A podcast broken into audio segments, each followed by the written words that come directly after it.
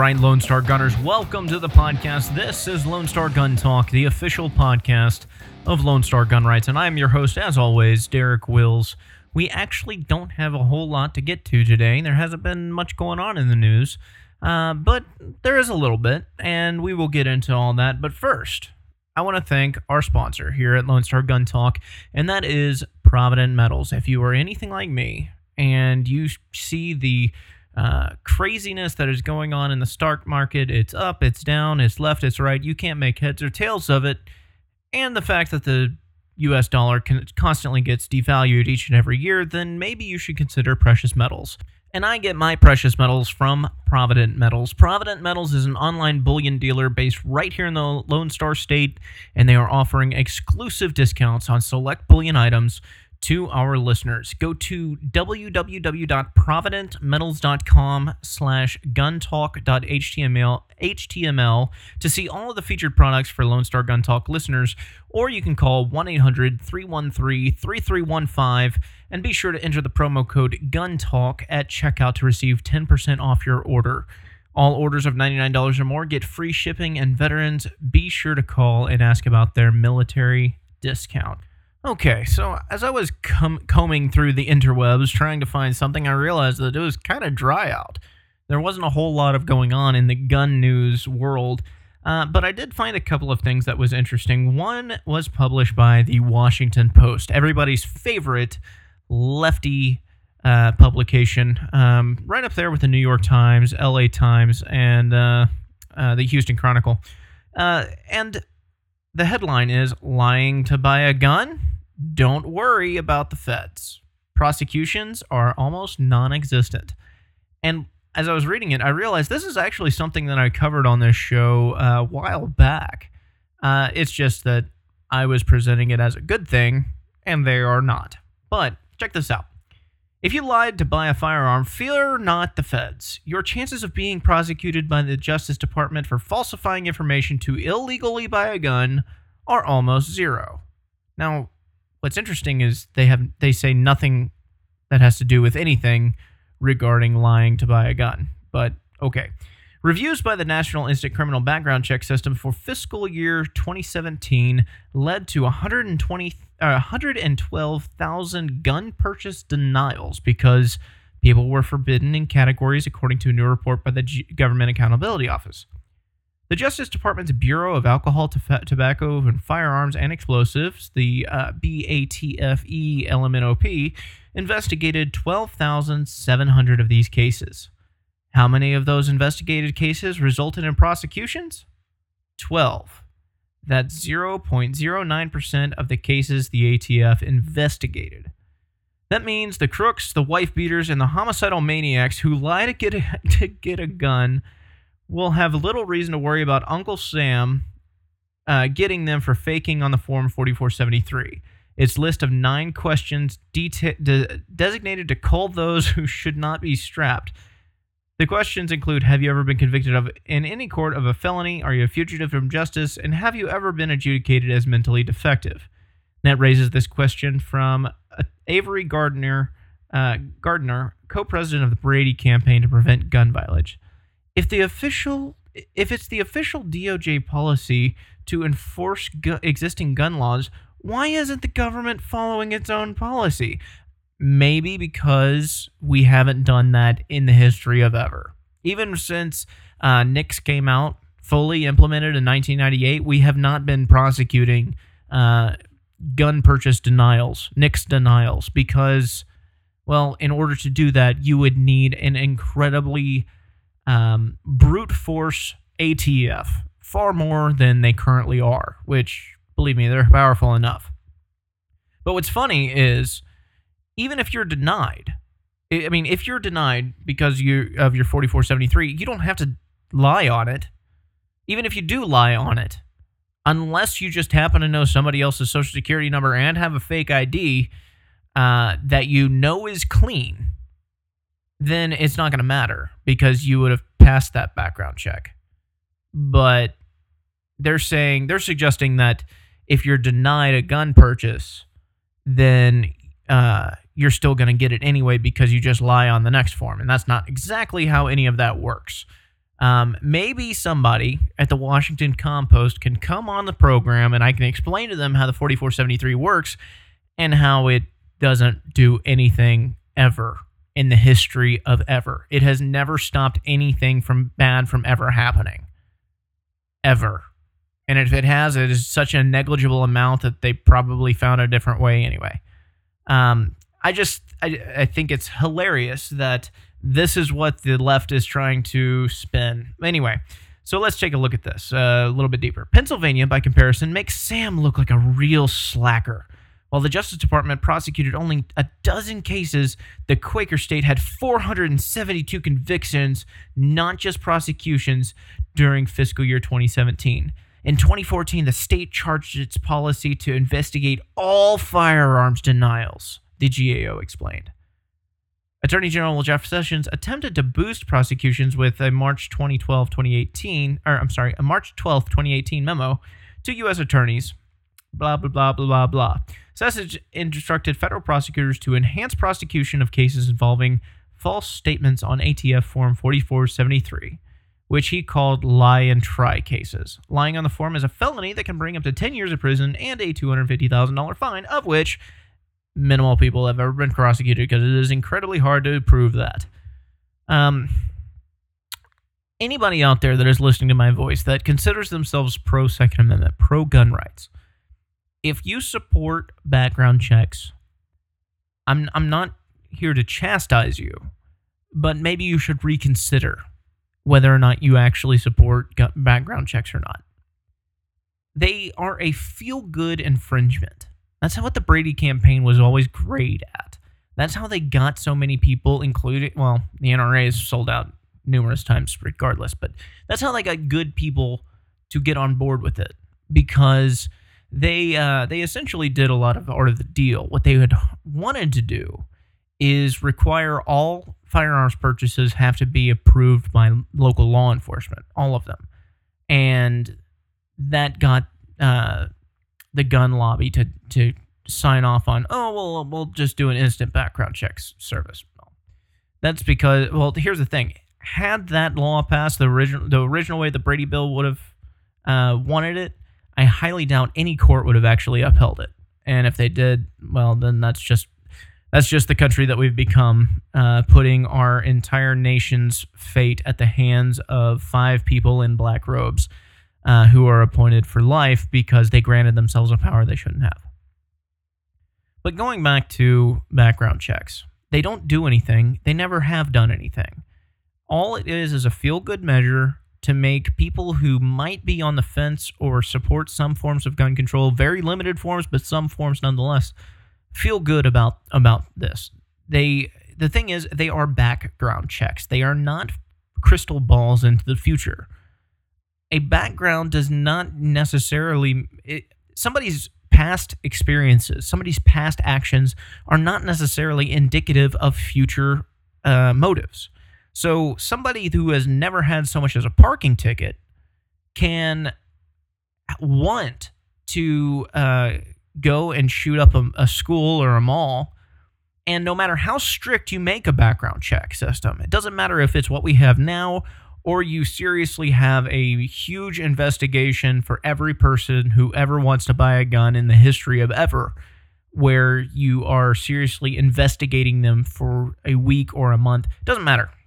However strict you want to make it, the person who has never had so much as a parking ticket, but whose motivation is to commit mass casualties, will not be stopped because of a background check system. On the other side of that, you have people who have committed uh, acts of violence.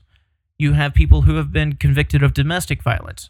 You have people who have been um, convicted of felony assault or even, you know, robbery or the like.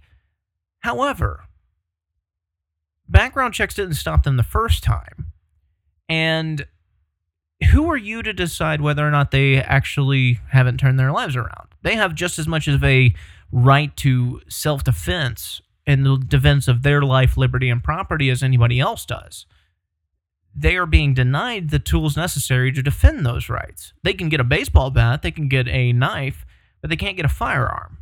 Well, why? Because we have been conditioned to believe that if we deny them the sale of a firearm, then they're going to be good boys and uh, act as a productive member of society uh, for the rest of their life while they are free following their felony conviction. But here's the problem. That's not how any of this works. That's not how real life works. Real life works like this. Somebody who runs with a bad crowd, somebody who uh, engages in criminal activity and gets caught, because you have to get caught for the background check to nab you. Doesn't matter how strict you are with the background check system. You have to get caught for the background check to nab you. Somebody who engages in criminal activity and gets caught will either do one of two things after they their sentence is complete. They will either have learned their lesson, in which case them possessing a firearm is not going to matter because they have learned their lesson, or two, they have not learned their lesson and they are going to repeat offend regardless. It is not that hard for a criminal to go and get a black market gun. It's not. In fact, it might even be easier to go and get a black market gun than it is to go and buy one now. And the left, or even those on the right who consider themselves pro-gun, say, well, we don't want to make it easy for them. Well, it's not difficult. Go to Chicago, go to any major city. It doesn't really matter. Go to any major city, find the criminal element, and look at how many of them have felony convictions and firearms. Probably all of them. So what are you doing? What is the end result of having a background check system in place? Why do we, I say we loosely because I don't, but why do we support that? Because it sounds good. And that's really it. The effect is somebody like me who has pure motives, somebody like you who never wants to commit a, a felony or any act of violence against anybody, has to now go to our government and say, hey, Mister Government, can I please exercise my natural right to self-defense by purchasing this tool necessary to its preservation? Well, now you have turned what is a natural right into a government-given privilege. And that is not what our right to bear arms is about. You know, a lot of people love calling it a constitutional right. I am urging you right now to please stop calling the right to bear arms a constitutional right. Because even if the Second Amendment said that you do not have the right to keep and bear arms, it specifically said you don't, you would still have the right to keep and bear arms. All that that means is that the government refuses to acknowledge that right. Let me put it to you like this. We all have the natural right of life. We are not alive right now because the government has said, you, John Smith, are okay to live. And you, Bob Barker, that's a bad example, uh, but you, Bob Barker, are not allowed to live, so we're just going to end your life. That is not how our natural right to life works.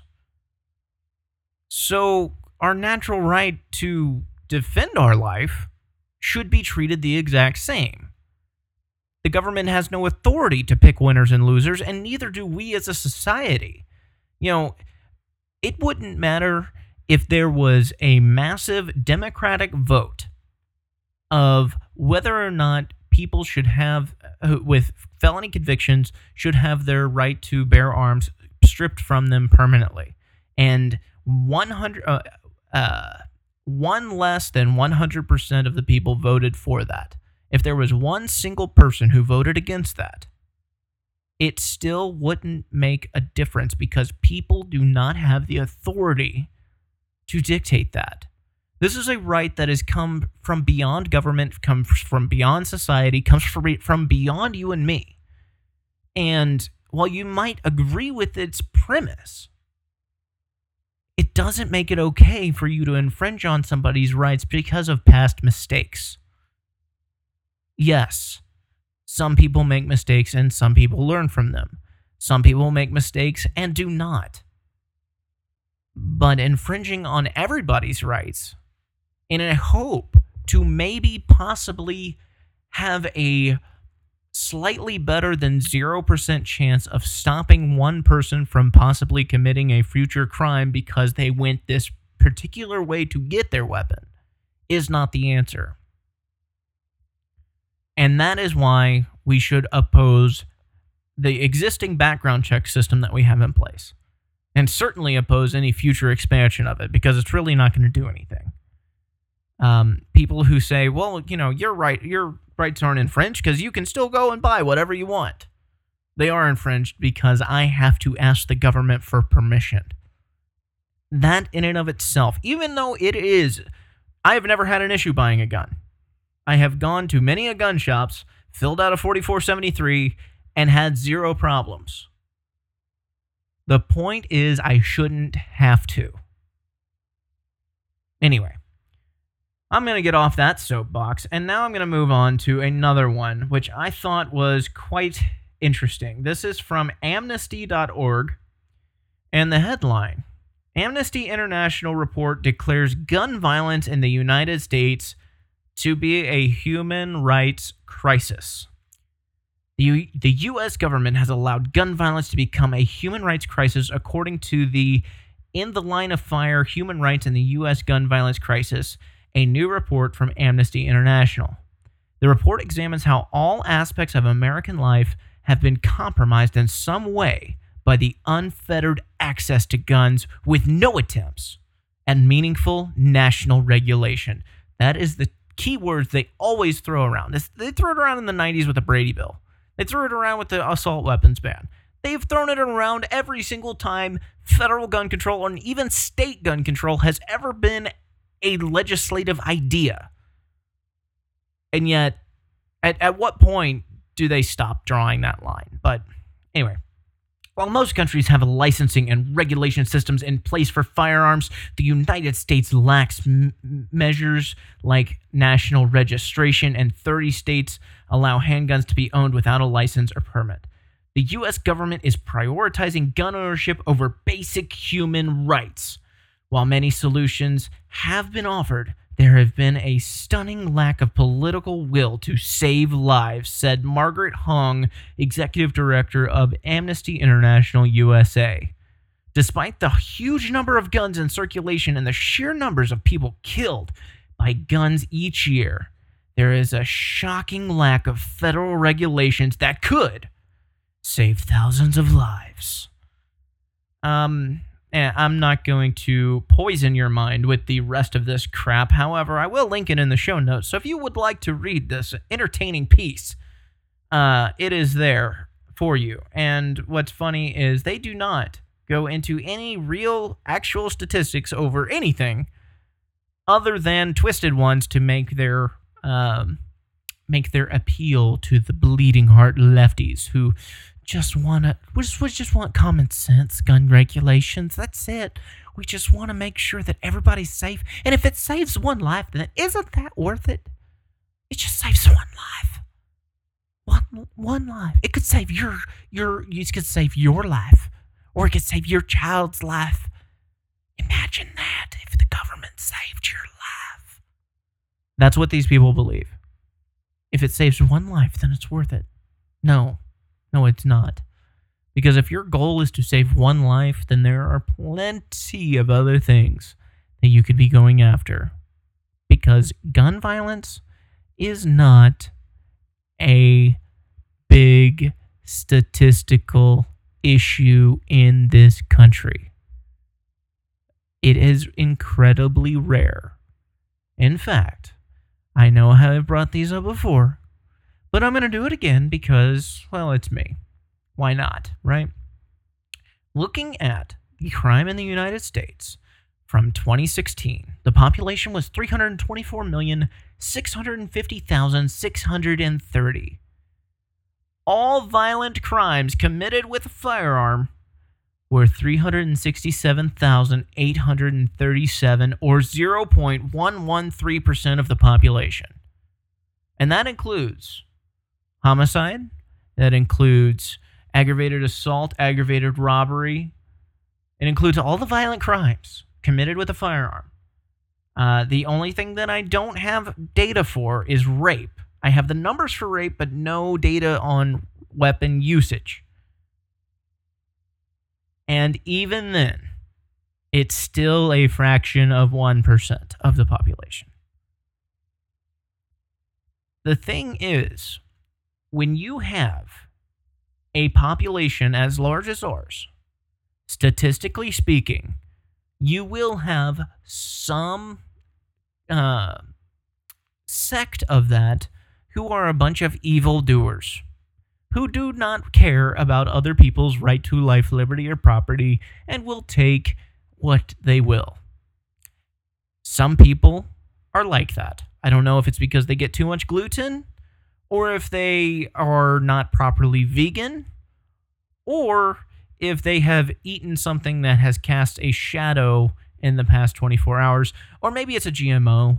I mean, we don't know. It could be that, but there is a certain sect of people who do not care about your life, your liberty, or your property, and they will take what they will. That is those people. That three hundred sixty-seven thousand uh, incidents were not committed one person for one crime. You I could probably make an estimated guess, but let's just say it's half of that. Let's say uh, one person, one bad guy in this country commits two crimes, two violent crimes with a firearm every year. Uh, so the three hundred sixty-seven thousand uh, divided by two is one hundred eighty-three thousand five hundred people who are bad in this country, which would be zero point zero six percent. So I'm just saying, let's stop treating this like it's an epidemic. If you care about your safety, if you care about protecting loved ones, if you just want to save just one life, then arm yourself. Find a firearms dealer, go and buy something that you like, and chances are they will have training classes available for you, not, none of which are government mandated, but they will have some that are tailored for beginners. And if they don't have it, there is a shooting range near you that will. I promise. That's what that's what people who love their natural rights do. We're not the type of people who just want to say, "Ooh, all the guns are mine and I will not help anybody." I we all love helping people. You probably have some friends who own firearms who would be more than happy to give you a hand. So, if you care about your loved ones, you care about violence in this country, then arm yourself. It is literally the only thing that will have an actual impact on the already very low numbers of violent crime in this country. That's it. Boom.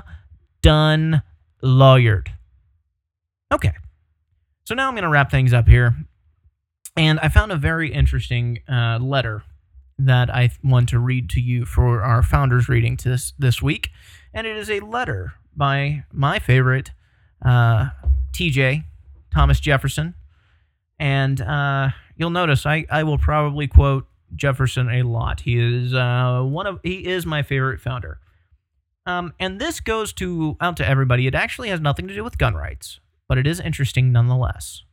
It is a um, it is a letter to Henry Gregoire, and it is dated February twenty-fifth, eighteen oh nine. It is a very short letter, but it is very telling of Jefferson's character.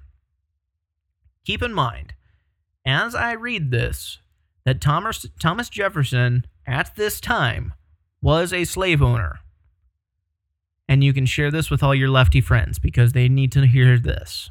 All right, so, "Sir, I have received the favor of your letter of August seventeenth, and with it the volume you were so kind as to send me on the literature of Negroes. Be sure that no person living wishes more sincerely than I do to see a complete refutation of the doubts I, my, I have myself entertained and expressed on the grade of understanding allotted to them by nature, and to find that in this respect they are on par with ourselves. My doubts were the result of a personal observation on the limited sphere of my own state, where the opportunities for the development of their genius were not favorable, favorable, and those of exercising it still less so. I expressed them, therefore, with great hesitation, but wherever, whatever be their degree of talent, it is no measure on their of their rights. Because Sir Isaac Newton was superior to others in understanding, he was not, therefore, the lord of the person or property of others. On this subject, they are gaining daily in the opinions of nations, and hopeful advances are making towards their reestablishment on equal footing with the other colors of the human family. I pray you, therefore, to accept my thanks for the many instances you have enabled me to observe of respectable intelligence in that race of men, which cannot fail to have effect in ha- hastening the day of the- for their relief. And to be assured of the sentiments of high and just esteem and consideration which I tender to my- yourself with all sincerity. Thomas Jefferson. That right there is not something that you will learn in history class. That right there is real life. This is dated eighteen oh nine from Thomas Jefferson, a slaveholder, saying that he hopes the day will come when society will treat blacks in the country equally and judge them on the content of their character and not the color of their skin. It really is amazing what you can learn from history whenever you just look into it. It doesn't take that much, but our public schools are not teaching this. Even private schools will not teach that. But hopefully I've taught you, and hopefully you will share that with somebody, and they will learn it, because knowledge is incredibly powerful. That's why I close the show the way that I do. And so I'm going to close now, and I will ask if you could, if it's not going to put you out, please go to our websta- website at lone star g r dot com and click the donate button and see if you can help uh, fund our mission, because come January, we are going to have a fight on our hands. If not, no worries. I appreciate it anyway. I appreciate you listening. And please share this podcast with your friends and family. And until next Monday, Lone Star Gunners, arm yourself with knowledge and share the ammo.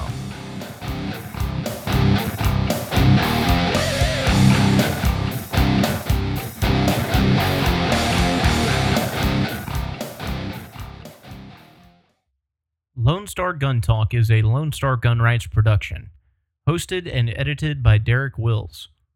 Copyright Lone Star Gun Rights twenty eighteen.